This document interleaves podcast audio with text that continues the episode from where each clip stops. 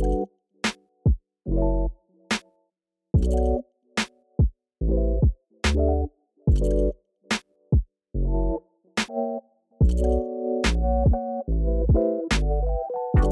んにちは、ワイド編集部の松永です。えー、ボリューム雑誌ボリューム40フードリジェネラティブのポッドキャストやっていきたいと思っております。今回は編集長の松島さんと副編集長の小谷さんとお話ししていきます。よろしくお願いします。よろしくお願いします。よろしくお願いしよろします。くお願いいたします。はい、今日の本日でして、うん皆さんお手元にできましたね。出来たてほやほやのはい雑誌がありますね。インクがまだ臭い。そう臭い。臭いですよね。さっき臭いって言ったら富塚さんに言い方気をつけなって言われて怒られたけどやっぱ臭いですよね。これいずれねもっといいインクの匂いとかそう特集に合わせてちょっと美味しく美味しい牛丼の匂いのする インクとかそういう技匂い術もね。できるかもしれない。昔こすると匂いとかあったよね。あったね。香水のやつ雑誌ですか？それなるわ。うへえん。だって前後で書いてあったもんね。匂いがそのもうこれからのインターフェースになる的な。うんうんうんうんうん。海外の雑誌とかあの香水の匂いしますよね。そうそうそう。付録の。ね。挟まってるやつね。と言いつつ。中身はどうですか？松島さん今回フードワイヤードフード特集。フード特集ね。はい。いやこれもうなんだろう。半年前ぐらいから準備してるね。確かに。多分前後をの The World in 2021をやるのと同時ぐらいにそうでした。フードもやるその次はフードだからフードもやろうって言って結構だから半年ぐらいかけてやってきたものなんでそうでしたね。いやだからその分のなんとか煮込み具合はね相当あるんじゃないかなと思って、はいやっぱまあはいフードやりたくて、うんうんであとねやっぱうんおっしゃっあの去年もおっしゃってましたよねそうそうそう小谷さんもともといただから2006年とかねもう6年前に2000 2016 16 16年、年、うん。うんうんうん。6年前に1回やってるんだよね、うん。フードはニューフードっていう特集でやっていて、まあまあいわゆる今言われてるフードテックみたいなものっていうのは、まあ、相当程度その時にもうワイヤードとしては1回取り上げてるんで、はいはい。まあ、やっぱりそこからさらにこうね今考えられるじゃあ次のフードってどういうものなんだろうっていうのを考えるのは結構楽しかったっていうのもあるし、うんうんあのね、そういう意味ではあの今回「フードリジェネラティブ」っていうタイトルで出せたのはまたあのいわゆるなんだろうな。また後で話になるかもしれないけどこう地球の土壌からこう離陸してって離れていくフードテックみたいなのを6年前にやったとすると、はいはい。今回割とその大地の地べたのところでどうやっうんてそのフードってことを考えられるのかっていうのをもう一回やったっていう意味ではこうなんか A 面 B 面じゃないけど、はいはい。なんか新しいことできたかなと思ってるんですよね。うんどうしよう。小谷さんは今回いかがでしたか？そうですね。今よよく煮込んでるって言ったからなんか食のアナロジーでなんかうまいこと言えないかなと思って。いやでもそのだから、えっと、すごく環境みたいなあの土壌みたいな話とあとはそのやっぱりどうしてもワイドなんでテックの話うんだから一見相入れないようなまさに水と油みたいな感じだけど、でもちゃんと乳化させたっていうかちゃんとね、お来た。うおまい。うん、来た来た来乳化はた大事だよさすが。うん、あのちゃんと混ざっててると思うんで、あのぜひと手に取ってもらいたい、この地震のあれをちょっとね、ちゃんと見て確かめていただきたいですね。でもやっぱ気になったのはすごく特集の扉の写真がすごく美味しそうというかかあのさすが食特集のやつで始まっって、めくるといきなりイラストっていうのはやっぱりいきなり肩透かし暮らすの まあ中の人と確か言うとからするとまあいいよねって言っておきたいけうんうんうんうんどでもねあの記事自体はすごく大このやっぱりステートメントになってる今回の核になってる。そうだね。いや本当さすそうがそうですよね第三の皿っていうあのダン・バーバーへのインタビューは割と初期の頃からもう一つうん。決まっていて、そうだね。だから割と入り口は結構決まってたんだよね。 third plate でしょそう third plate っていうのでやりたいと。そのだから、まあ、ある種の食の第三の道みたいなそのすごい20世紀型の食でもないしだからっつってこうオーガニックでもないなんかこうオーガニックというか、まあ、 farm to table みたいなものだとなんか結局自然をみんなでこうどんどんどんどん食べてることにしかならないとしたらなんか第三の道はい。いう意味でのそのサードプレートっていうのはどうあるんだろうっていうのが割と出発点としては早くにこう提示されていて、ね。はいはい。でまあだからそれを今回ねあの一番関東のインタビューで、まあサードプレート書いたニューヨークのシェフのダン・バーバーっていう人にインタビューをしていて、それはねあのすごくインタビューも受けてくれてスタート地点はすごく決まって、うんうんでまあただスタート決まってんだけどどこに着地するかっていうのは結う構、ん。あの本当やっぱりね今回まあ毎回そうかもしれないけど、はいはい。やりながらっていうのがあってその中では一つやっぱり12月にそのワイヤードカンファレンスやった時にあのソニー CSL の船橋さんがはい。こうご登壇いただいて、はいはい。でその時にその拡張生態系とかその共生農法の話をしていただいたんですけれどもやっぱりその時にそのやっぱりただ単に自然じゃなくてやっぱりもう一回都市っていうのがあのすごく重要都市をどうするかっていうのは重要なんだってその生態系を考える時にね、でだから僕らもまあに日本人なんて9割ぐらいが都市に住んでるわけだからやっぱりなんかその自然の時にを考える時に都市から考えるってこととあと単になんかこうサステナブルみたいなものを維持するんじゃなくて、うんうん。その拡張していくっていうことをどうやってやるのか、うんうん。でしかもそれにその中で食ってすごい重要なんですよっていうことを船橋さんが話していてもうこれだと、うん。なんかそこですごいダンバーバーとその最後船橋さんが言ってるような拡張生態系っていうのはつながって結構これこの GO のコアのメッセージができてるそうだよねん。うんうんうんだなんか割と12月ぐらいに興奮してたみたいな。そういう意味では。うんうんうん。ね。フード特集だからレストランとかいっぱい行けんのかなとかアホなと思ってたんですけど、ね。何にも行けなかった。結局そうだよな美味しいもの食べたのは1名ぐらいだねいや本当本当うん。岡田岡田君もでもルルラさん食事はねあのこのご時世なんでしてないって言ってましたけうどん。富塚さあそうだね。んプライベートで行ったってすって言ってたんでうん。それぐらいですよね。アートディレクターのね。あそうそうそうそうそう。ねそう。ミシュランのなんか調あそうそう調査員かと思われたって。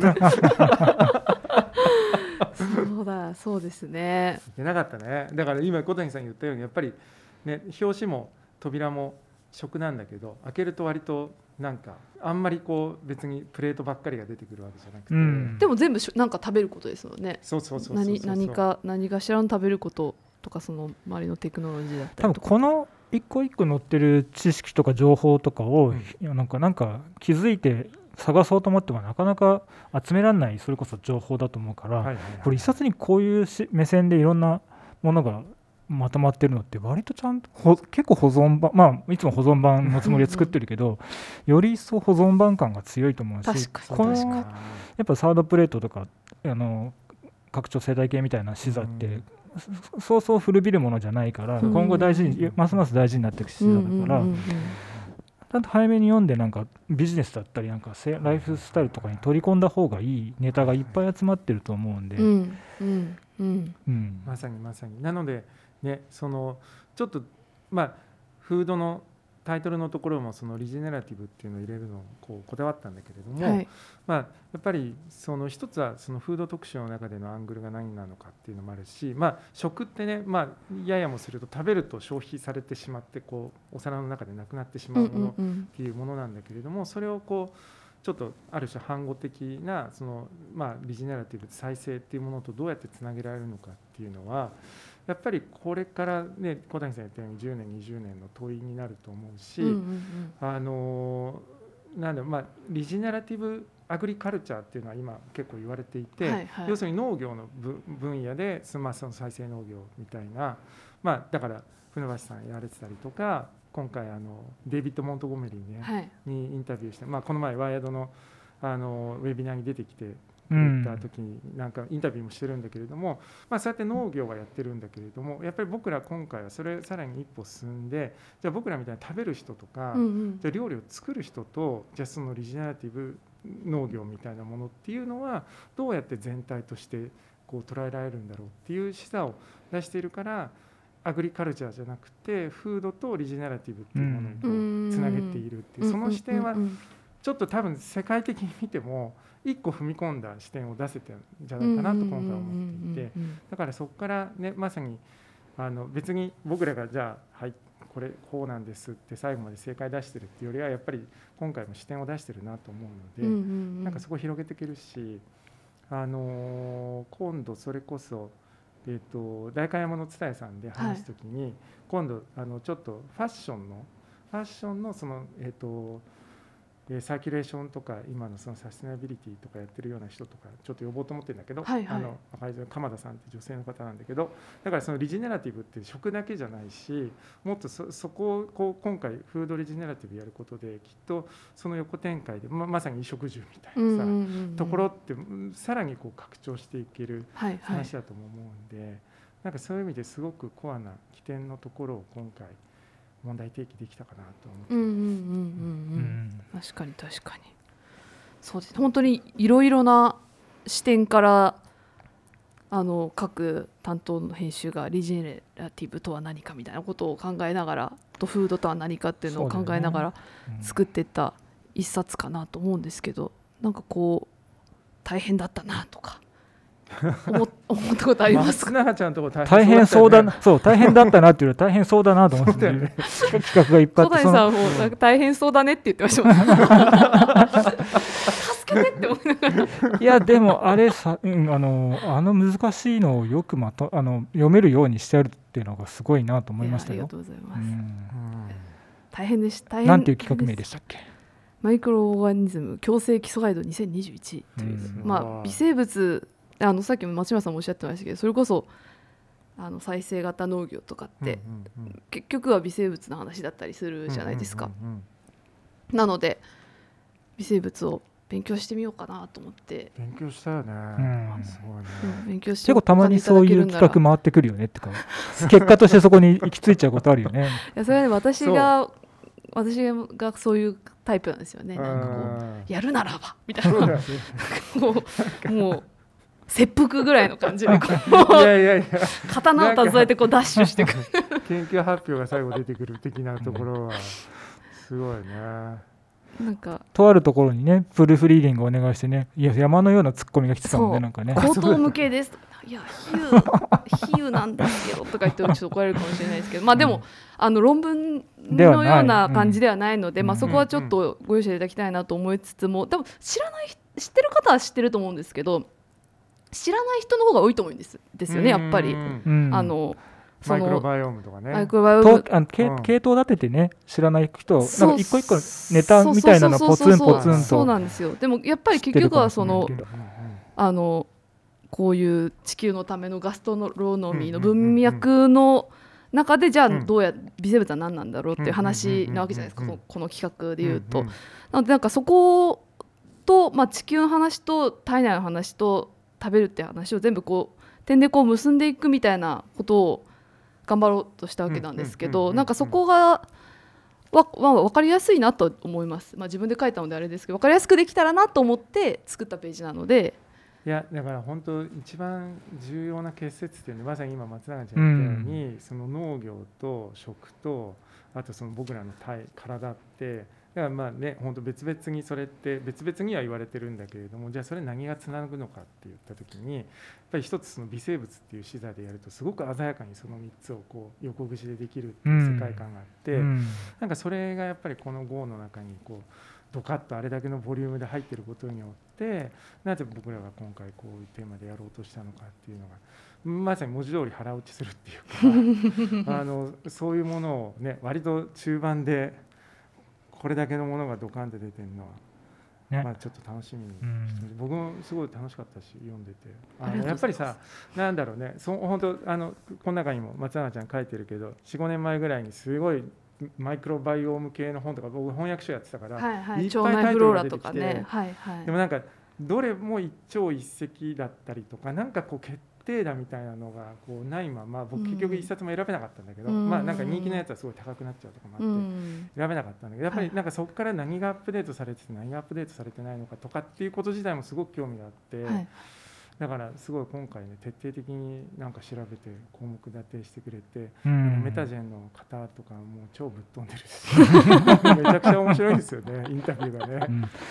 まあ口をはばからずに言うと頭おかしいよね。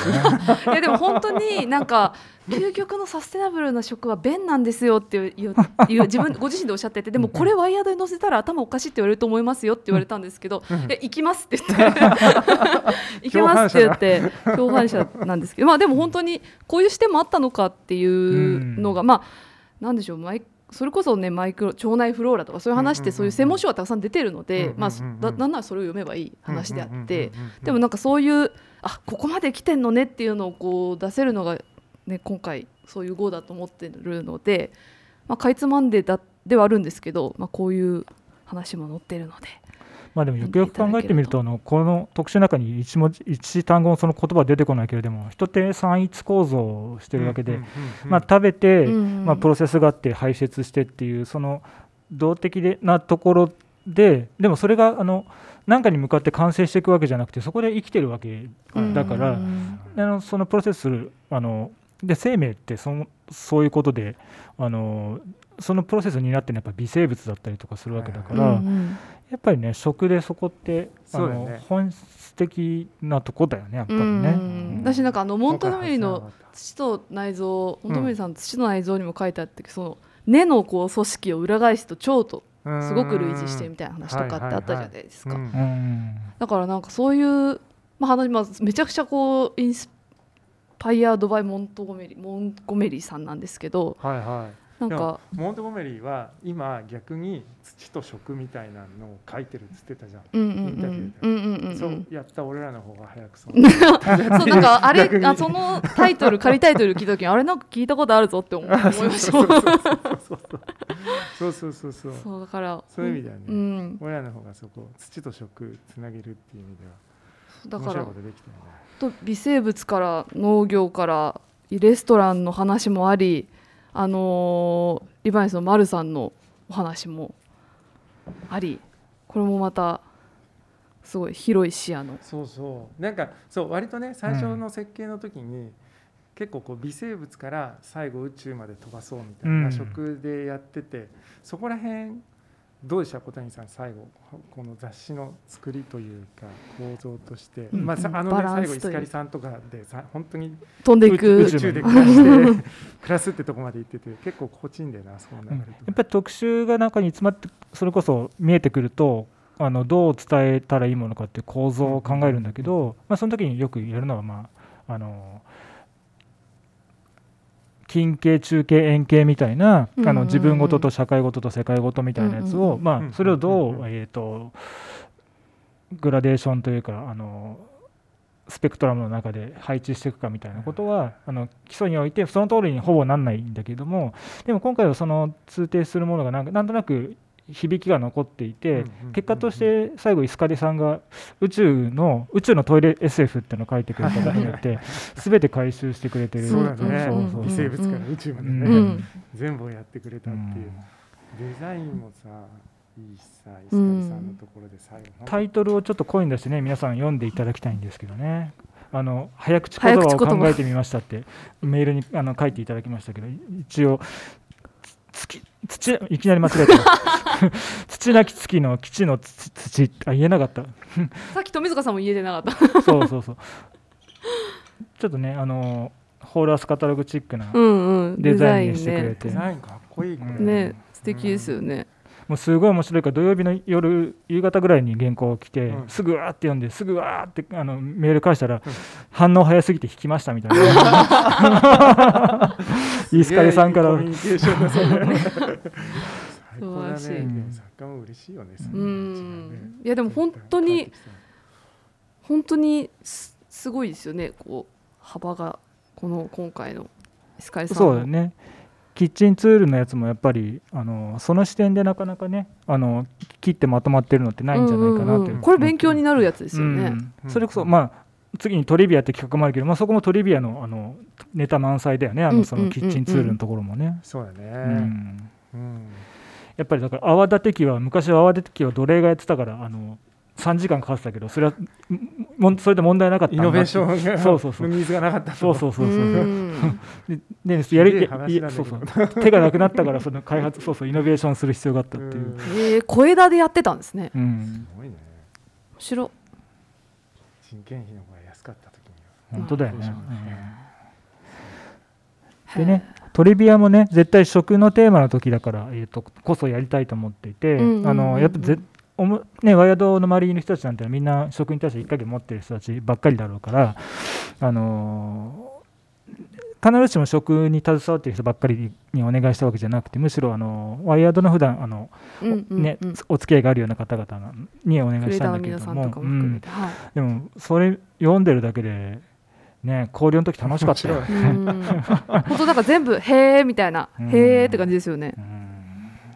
まあねこの人たち皆さん書いていただいた人たちも100字とかそう。200字でそ要するに。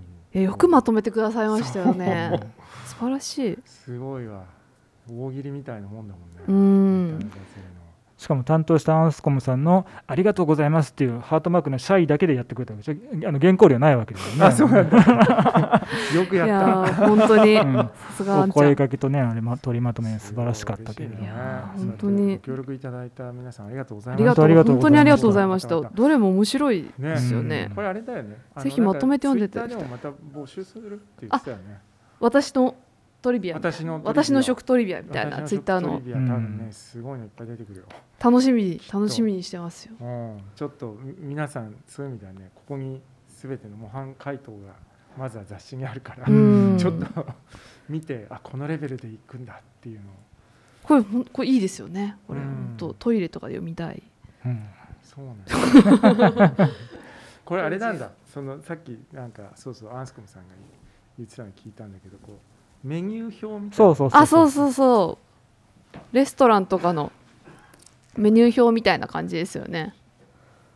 そうそうそ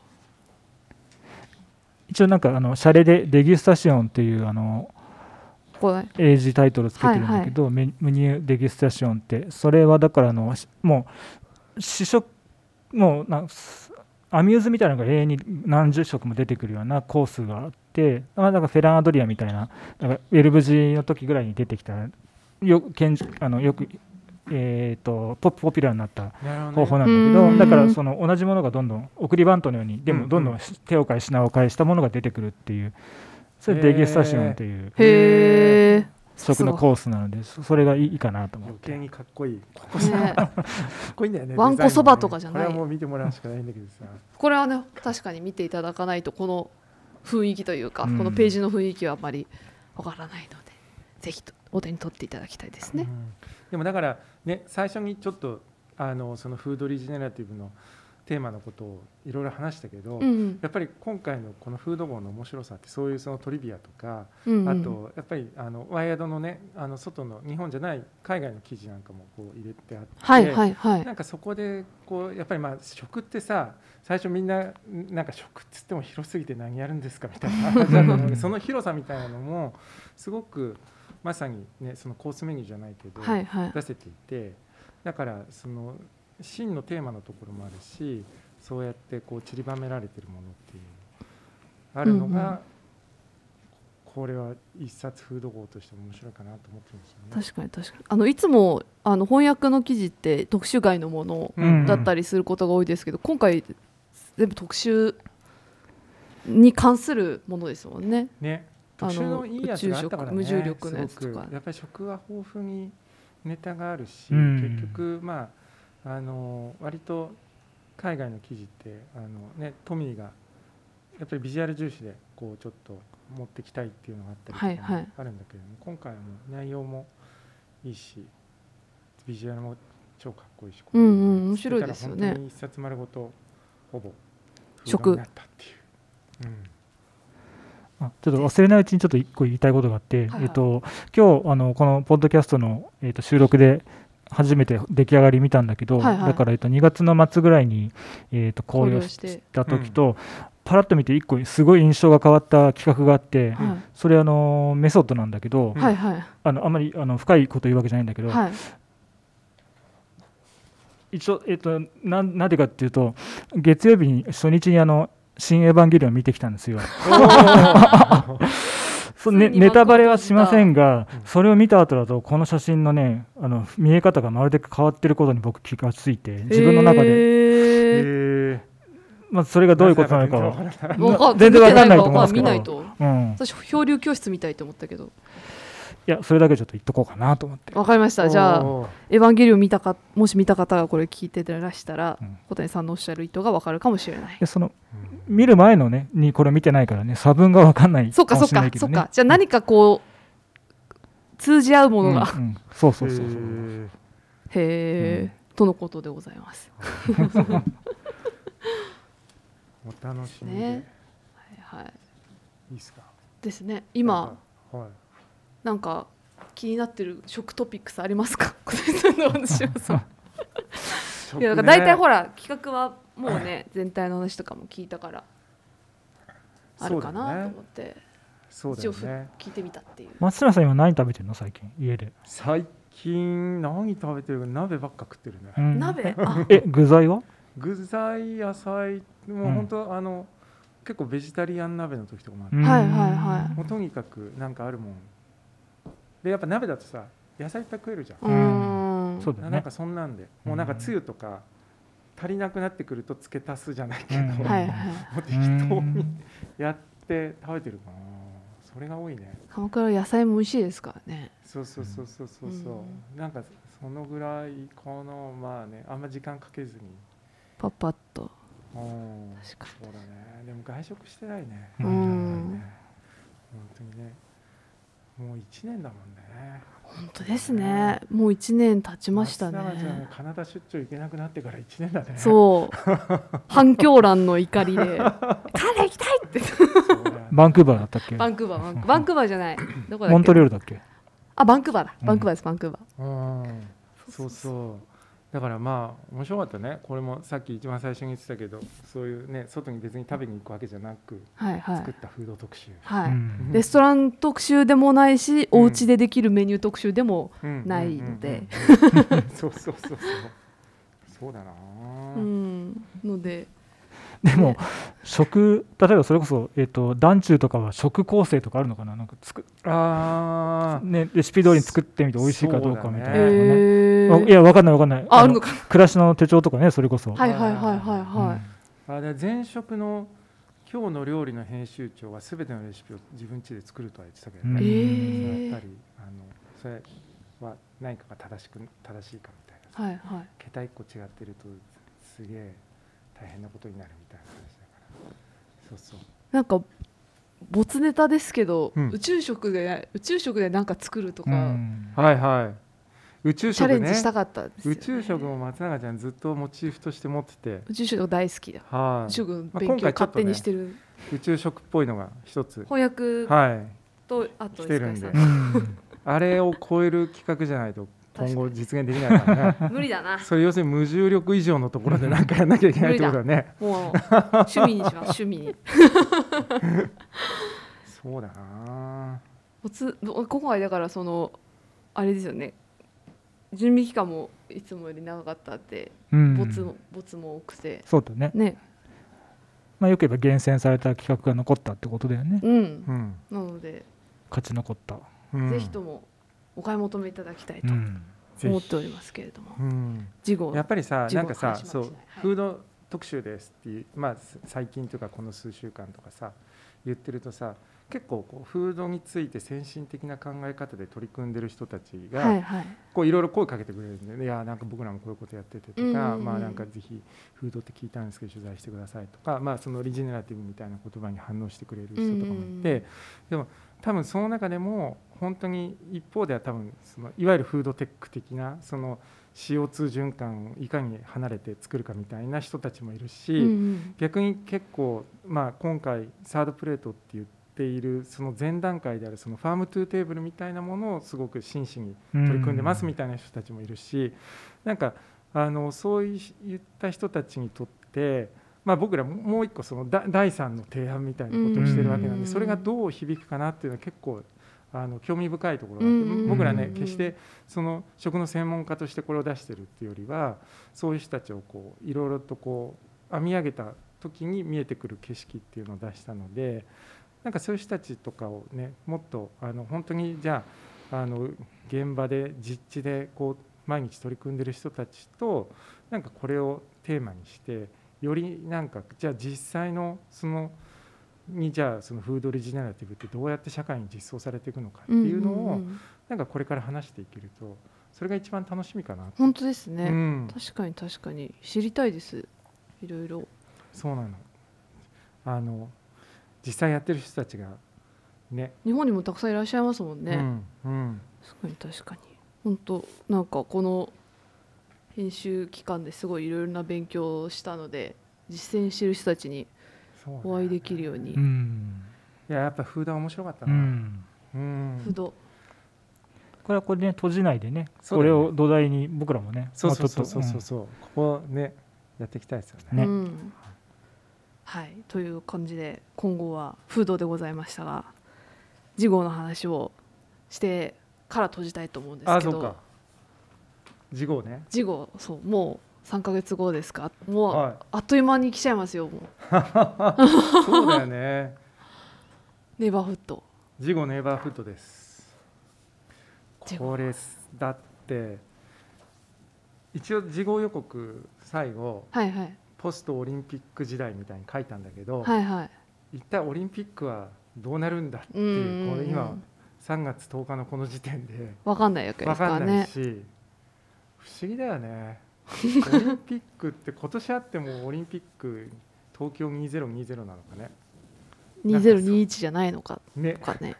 そういうのも不思議だし、うんうん。でもまああのなんだろうな。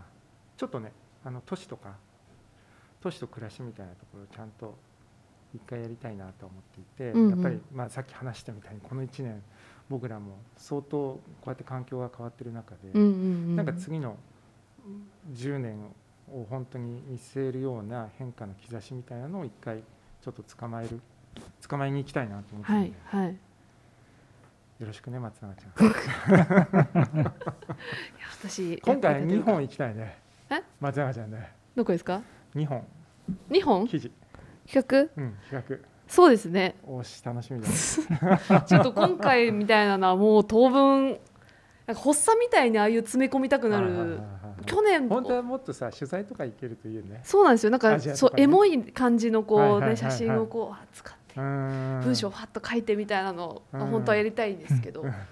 なんでか発作みたいにこういっぱい詰め込まなきゃみたいな 10ページもあるみたいな感じでやっちゃうんですけどもうそれがねこんなに感じじゃなかったらねもっとね。やりたいですね。もう書くなんで。翻訳。よ。ろしくお願い翻訳とかもやりたい。翻訳記事もやりたいな。そうだよね。と思いいやます楽しみなんだよなそれも本当食もすごくやりたかったし都市もやっぱりずっとねやりたくはあったんだけれども一回なんか都市とかモビリティとかっていうのが最後ミラーワールドになっていくっていうのがあそんなこともありましたね。だからそこからまあ2年が経ってもう一回改めてっていう意味では。多分まあミラーワールドのバージョンアップにもなると思うし面白いんじゃないかな、ううん。うん。小谷さんはいかがですか？ネイバーフッド SF は誰が書けるかなと思って。確かに。もう探さないと。そうネイバーフット SF ご近所付き合い。SF は楽しみどうなんのかそのあたりも。はい。まだ何も決まってないですけどね。こうそうだね。ご期待。そうだね。これかだね。らどんどんどんどん。まあ、フードでね積み残したやつもちょっとあるからね。あの、うん。フードなんだけどこれ多分都あーそうだったネそうだったバーフードでもいけるよねっていうのもあそうだった。だからそうでしたそこのそうでした。テーマって割と実はまあねまさに衣食住じゃないけどだからワイドスもなんかつながってる感じですもね。そうんだよね、うん、なのでそこっていう意味でもこのフード面白いと思ってくれたら多分次も絶対面白いと思ううんで、ん。うんうんううんん交互期待です交互期待というところはい。で事後の話をいたしましたけれどもなんか告知系ありますかね？今回は。ないかな？告知しなきゃいけないことは。いつ流れるんだっけ？313です。多分いろいろあのこの本誌の記事とか公開に合わせて、はいはい。記事の中とかツイッターとかでもいろいろあの読者プレゼントとかね。ああのキャンペーンみたいなのが。そうはいそうそうそう。はいはいそうそうあのあるとある京都のレストランにうん。行けるかもとか、はいはいはい。あと確か燻製機かなんか。そうそうはいはいこはい。の本誌で取り上げてすっげえかっこいいやつとかあったりするんで、はいはい。そこら辺いろいろチェックしてもらえると。そうですね、うん。SNS だったりとかワイド .jp のお知らせ記事だったりとか、うんななどなどをご覧いただいて、はい。あとウェブ特集もねまた今回もかっこいいのがうん。できておりますのでうそちらも合わせてチェックいただけると良いかなと思っております。はい、というところで編集後期ポッドキャスト総括編でございましたけれどもこの辺りでまたがとう3ヶ月後にお会いできればと。はい、はいありがとうございます。はい思いますのでありがとうございました。